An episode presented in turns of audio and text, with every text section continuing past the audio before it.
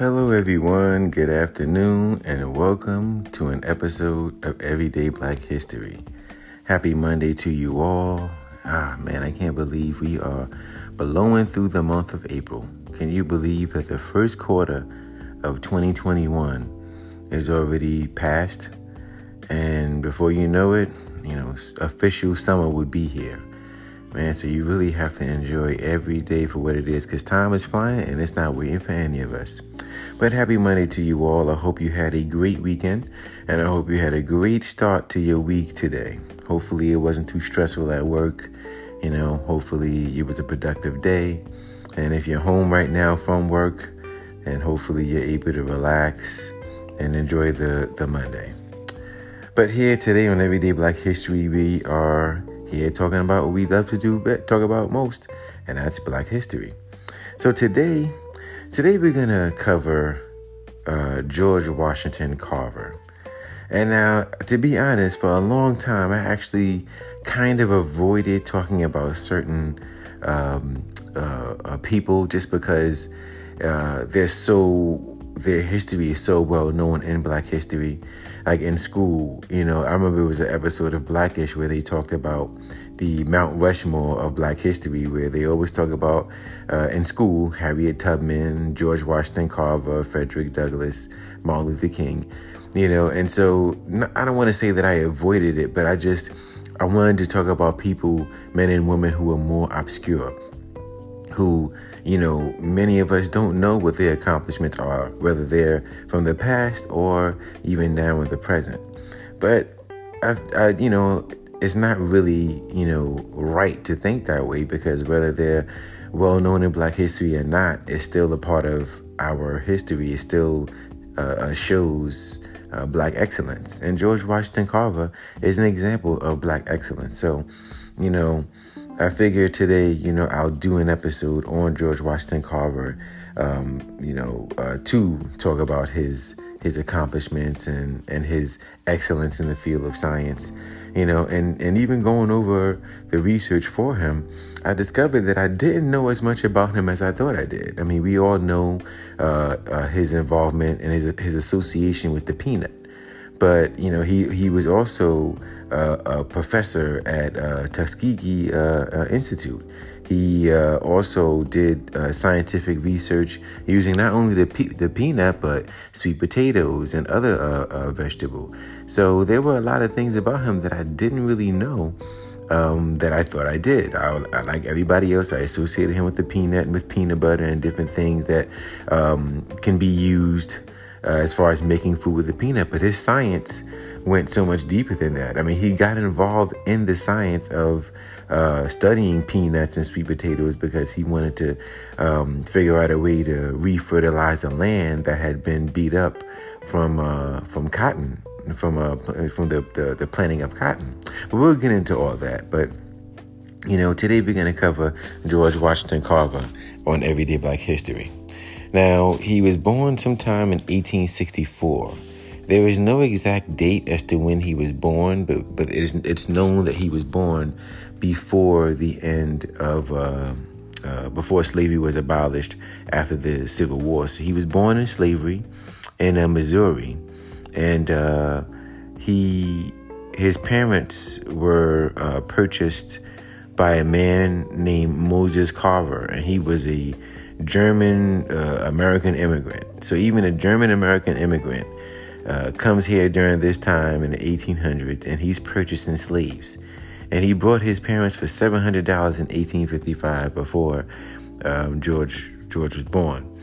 Now, um, he before when he was just a week old, him, his sister, and his mother were kidnapped by some night raiders from Arkansas, and uh, Moses Carver actually paid a man who was like a a bounty hunter uh, to find them. And unfortunately, he was only able to find George.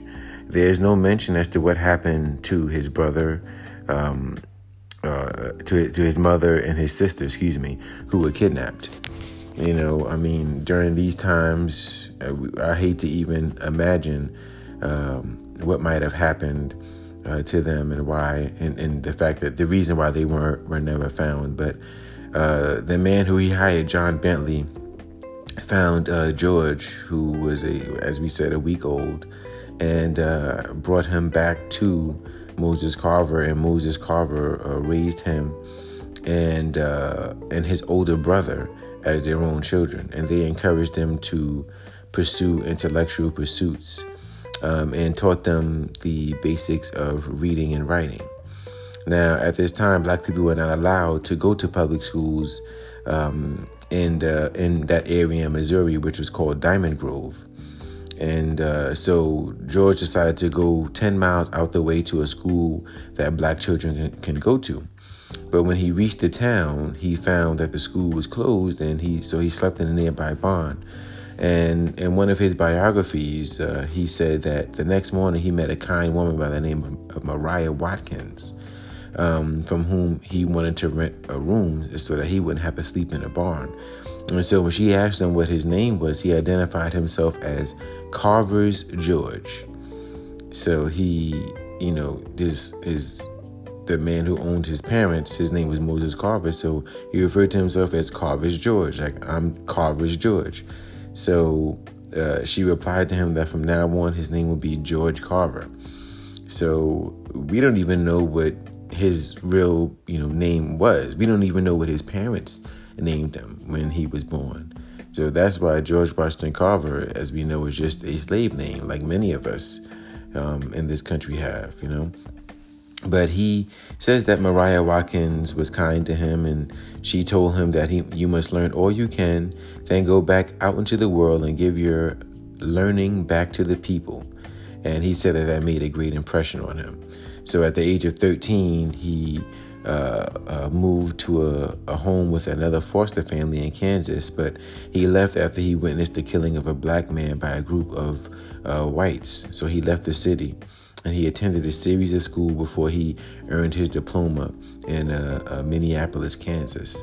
Now, these he, there's a lot of biographies written on George Washington uh, Carver, and you know a lot of them are written by um, white writers. So uh, it seems there's a lot of research that I went over, and that's not to say that he didn't meet kind people, but it just seems like a lot of the biographers go out of their way to uh, make the white people that he interacted with during this time as as overly kind.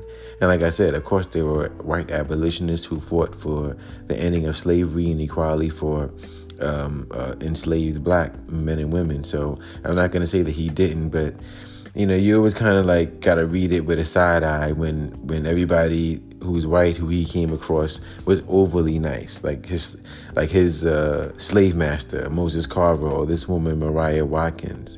Um, you know, they're they're written to be overly nice and friendly to this young black kid. You know, but like I said, you know, I I, I don't know. What do I know? I'm just maybe it's just the cynic in me just from knowing how racism works and how things have gone in this country for so so long. But um, you know needless to say uh, by his biography's accounts he had good interactions with these individuals.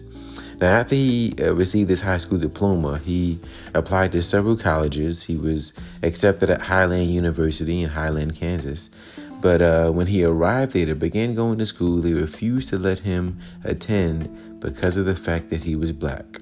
They probably saw the name and assumed that he was white, especially since they saw the George Washington, so they assumed that he was named after the first president of the United States. Then they see him and here's his, here's his black kid come walking in, you know, so they didn't let him attend.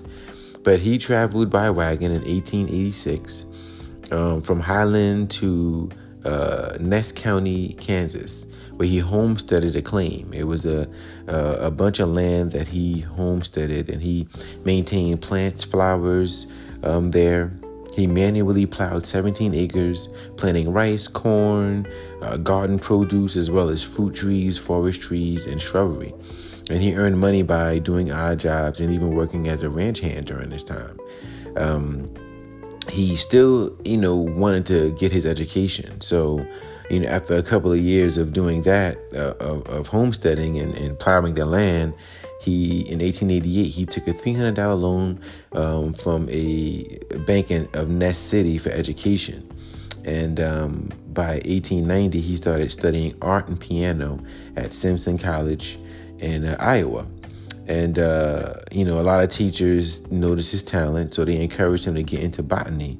And so one of the teachers, a, a woman by the name of Etta Budd, encouraged him to go study botany at Iowa State Agricultural College. So he began there in 1891. He was the first black student there, obviously, right? Because during this time, that was the norm. His bachelor's thesis for a degree in, in agriculture was Plants as Modified by Man, which was dated in 1894. And um, he was convinced by several of his professors to continue there for his master's degree, in which he did. And um, he worked under the, under the guidance of those professors and um, experimented in plant pathology and, and uh, mycology which gained him his first exposure and national recognition and respect as a botanist. And he even received his Master's of Science degree in 1896 from Iowa State. And uh, he was the first black faculty member there at the college as well. Um, he was, it was said that he was occasionally addressed as doctor, even though he never had his doctorate officially. He was addressed as doctor, and that was more like a term of respect because he was he was so um, um, knowledgeable in his field of study that uh, people respected him as a doctor. But he actually did receive his honorary doctorates from um, a, a, few colleges uh, throughout his lifetime, um, even one posthumously as well.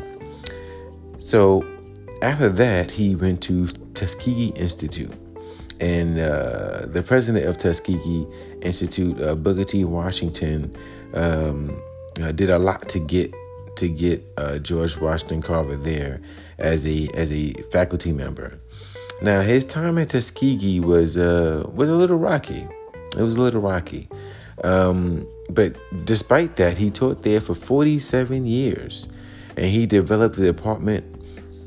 He he uh, headed the agri- agriculture department, and he developed it into a strong research center. And uh, he worked with um, two other college presidents outside of Booker T. Washington during his tenure at the Tuskegee Institute, or now Tus- Tuskegee University. He, he taught methods of crop rotation, introduced several alternative cash crops for farmers that would also improve the soil of areas that were he- heavily cultivated by cotton, and he uh, led in, in, many different research uh, projects um, dealing with crop products and, and, um, and planting. And he taught generations of black students farming techniques for self sufficiency. But as mentioned, you know, he. Um, it was a uh, rocky time, you know, sometimes during that journey, especially when when Booker T. Washington was there. They would kind of clash on a lot of things.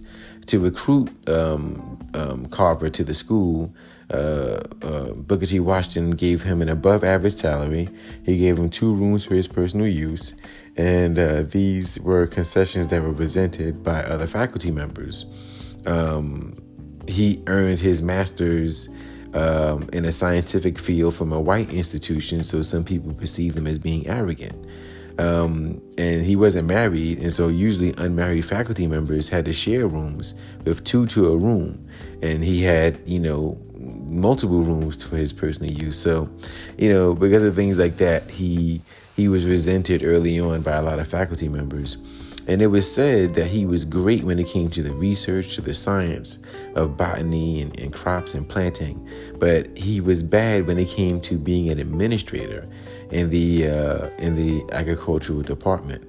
Him and uh, Booker T. Washington uh, butt heads a lot on a lot of different things, and it was said that George Washington, um, uh, that Carver uh, threatened to resign uh, several times uh, if anything didn't go his his way, he would threaten to resign, and um, you know that was kind of the relationship that you know happened when when he when Carver and Washington were working together. Uh, and Washington kind of micromanaged him because of the fact that there were other people who said likewise that he was a bad administrator. It's kind of funny when you think about it because, you know, we can't do everything, right? Sometimes you're great at being an administrator, but you don't know the science, or sometimes you're great at the science, but you know, administrating and running a department may not be your strong suit. So that was the case with uh, with Carver. but um, when uh, when when Booker T. Washington uh, uh, left and other presidents came on to uh, Tuskegee University, there was a lot less micromanaging uh, on for, for for Carver. They kind of let him, you know, do what he wanted, and um, you know he you know did a lot of research while he was there. He experimented with uses for peanuts, sweet potatoes, soybeans, pecans, and other crops, as well as having um, his assistants uh, research and compile existing uses. And uh, he began to speak at national conferences and uh, gain uh, more respect, making him uh, well known, making him one of the most well known uh, African Americans at that time. Um, now, as time went on, he began to, you know, get more more famous, and he developed techniques to improve soils that were depleted by the repeated plantings of cotton. Um, with other agricultural experts, he urged farmers to restore nitrogen to their soils um, by practicing systematic crop rotation, alternating cotton crops with plantings of sweet potatoes, um, uh, uh, peanuts, soybeans, cowpeas. And by doing that, those crops restored the nitrogen to the soil and they were good for human consumption. So as he started to develop these these practices, um, you know, and then he was he would write these bulletins and he would go around uh, to train farmers to successfully uh, cultivate new crops and to put his these uh, his research into practice.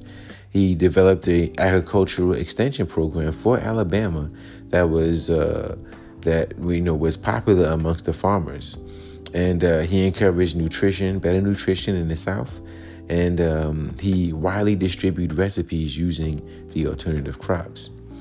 He, he also founded an industrial research laboratory where he and his assistants would work to popularize the new crops by developing hundreds of applications for them. Um, they did original research as well as promoting applications and recipes which they had collected from other people. Um, his work became so well known that um, President Theodore Roosevelt, you know, admired his work, and other well-known men um, in the in you know in in those administrations, uh, um, the Secretary of Agriculture and uh, even FDR before he was president. Like all these men were big admirers of George Washington Carver's work even um, industrialists, American industrialists, farmers, you know, rich men uh, uh, look to him for um, for for his knowledge on peanuts, and, and, and they would consult they would consult with him. So he because he was such a a well known uh, uh, voice when it comes to plotting, and he actually helped to save a lot of farmers' land. Uh, by 1920 uh, U.S. peanut farmers were being undercut by low prices that were being imported from China. So the peanut farmers and, and, industry representatives they plan to appear at congressional hearings to ask for a tariff, and so they all, uh, you know, ask George Washington Carver to testify on their behalf. Now, due to segregation, it was highly unusual, obviously, for a black man to appear as an expert at a Congress uh, uh, at, at, in front of Congress, and it was even said that uh, there was some uh, uh, people who mocked him, uh, some of the Southern congressmen who mocked him. But once he started talking, and they saw his knowledge on you know the industry and peanuts and, and alternative crops, then that's when they you know had to shut their mouths and actually give him time to speak. And this all just contributed to his respect as a public figure. Now, while he was famous in the last, you know, two decades of his life, he enjoyed his celebrity status. He was on a road um, promoting Tuskegee um, University, promoting peanuts, racial harmony. Um, he uh, published six agricultural bulletins after 1922 alone, um, in which you know he talked about the peanut industry and uh, even wrote for a newspaper column. Even wrote a newspaper column during that time. Business leaders came to seek his help, and he often responded with, with advice. Three presidents, Theodore Roosevelt, Calvin Coolidge, and Franklin Roosevelt met, met with him, as well as the Crown Prince of Sweden, studied with him for a few weeks from 1923, uh, um, back in the 1920s. Um, and he uh, also um, uh, toured white Southern colleges from 1923 to 1933 for the Commission of Interracial Cooperation. So he continued to like like I said, he continued to to help farmers. To uh, he actually saved a lot of farms because a lot of farmers started to put into practice his methods of planting. Um, you know, they were considered you know revolutionary at the time. Uh, he he was a he was a very well respected man, and like I said, you know, until I started to actually do research on him, I didn't realize just how well respected he was, and he was uh, much more. He did so much more than just study peanuts. You know, even some of the things we talked about: sweet potatoes, soybeans, uh, pecans. You know, you, those are things you think about soybeans.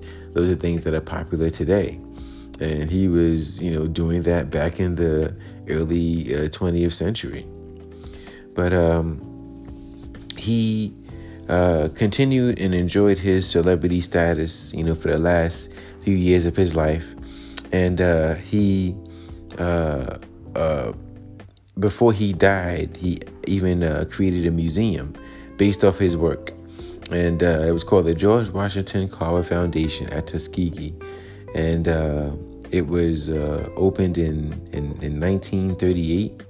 And so he donated $60,000 of his savings to create the foundation. And that 60,000 at that time is about the same as a million dollars, over a million dollars um, in 2019. So, you know, he managed to uh, gain wealth, you know, during during you know as he continued to rise in notability and in fame, he gained wealth. Now, he also patented a few things um, throughout his life. He has a few patents that that he uh, you know received. Um, they didn't do well commercial the commercially. They didn't do well commercially, but still he did uh, receive a, a, few patents. Uh, it's said that he's giving credit to certain things that he invented that he really didn't like. He didn't invent peanut butter. There were actually patents uh, from pharmacists prior to him that um, that invented or have patents for peanut butter. So he didn't invent peanut butter, but he just came with different uses for peanuts and how it can be used for consumption. But uh, he also we talked about some of the recipes for food that he uh, that he is credited for. Now he even admitted himself that he some of the recipes that he took from the Department of Agriculture, and he put it in his book just as a way um, to show people what they can use because it wasn't like it was the internet age. So you know he put those things in his book to show what can be done with sweet potatoes, what can be done with peanuts, what can be done with soybeans or pecans. And there were other people who did the same thing, but his books, you know, recipes sold more because he was so well known.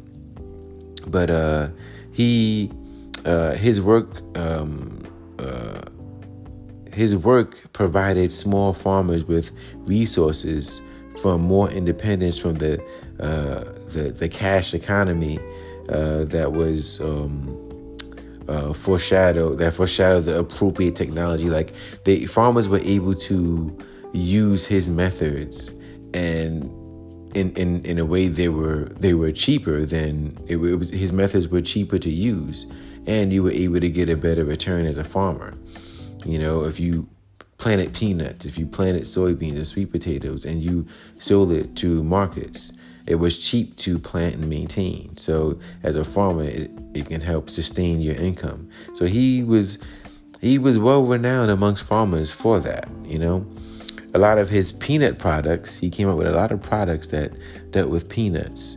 Um, uh, um, some of them was like uh, like salves. He came up with like you know massage oil. Like it was so many different things. He came up with like over a hundred different uses uh, for for peanuts. He uh, developed sweet potato products. You know. Um, uh, some of the products that he developed with just the sweet potato alone with 73 dyes, 17 wood fillers, 14 candles, 5 library pastes, 5 breakfast foods, 4 starches, 4 flours, and 3 molasses.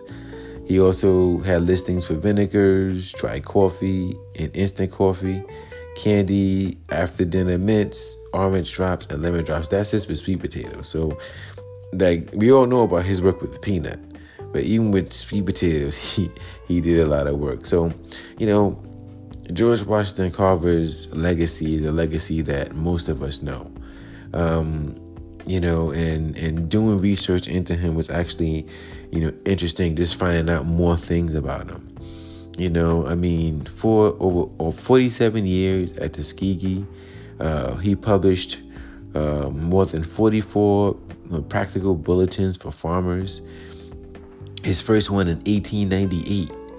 You know, like, in that one, he's talking about feeding acorns to farm animals. His final bulletin was in 1943, and that was about the peanut. But he uh, wrote books. I mean, like, you know, his his legacy lives on. There are stamps. You know, there are stamps uh, with his name on it, his face on it. I mean, that's been around since the 40s.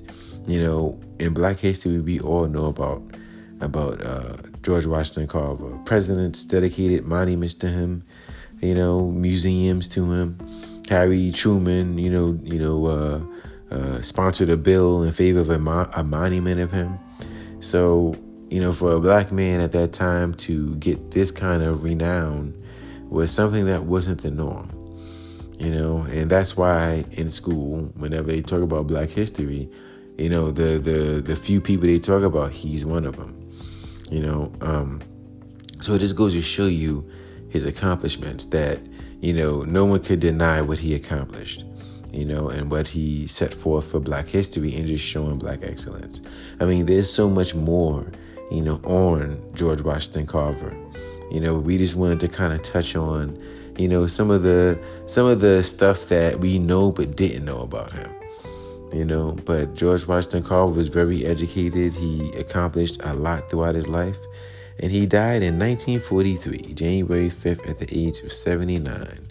So he lived a long life. He acquired he acquired wealth, fame, and he was a, a great mind and a great educated mind. So uh, we just, even though we uh, didn't cover him yet. You know, usually you would think by now we would have covered him, even though it took us almost over three years to cover George Washington. You know, we no one can ever take away, you know, his accomplishments, which, which are so vast, and and they mean a lot to Black history. So, uh, George Washington Carver, we thank you for your contribution to Black history and Black culture, and we salute you. So that concludes this episode of Everyday Black History. And like I said, you know, we can never we should never feel like okay well this person is well known. You know we don't have to talk about their accomplishments because it's all black history. So you know i i, I i'm like you know hitting myself for not doing george washington carver earlier. And because like i said i found out more about him doing the research that i thought i knew. So there's so much in black history and, we, and the people who we cover they have so many layers these men and women. So you know, it's like peeling back an onion. But that concludes this episode. Um, you know, just stay tuned for the next one as we'll be coming at you with more Black history and Black culture. So you you all stay healthy out there, stay safe, and stay tuned for the next episode.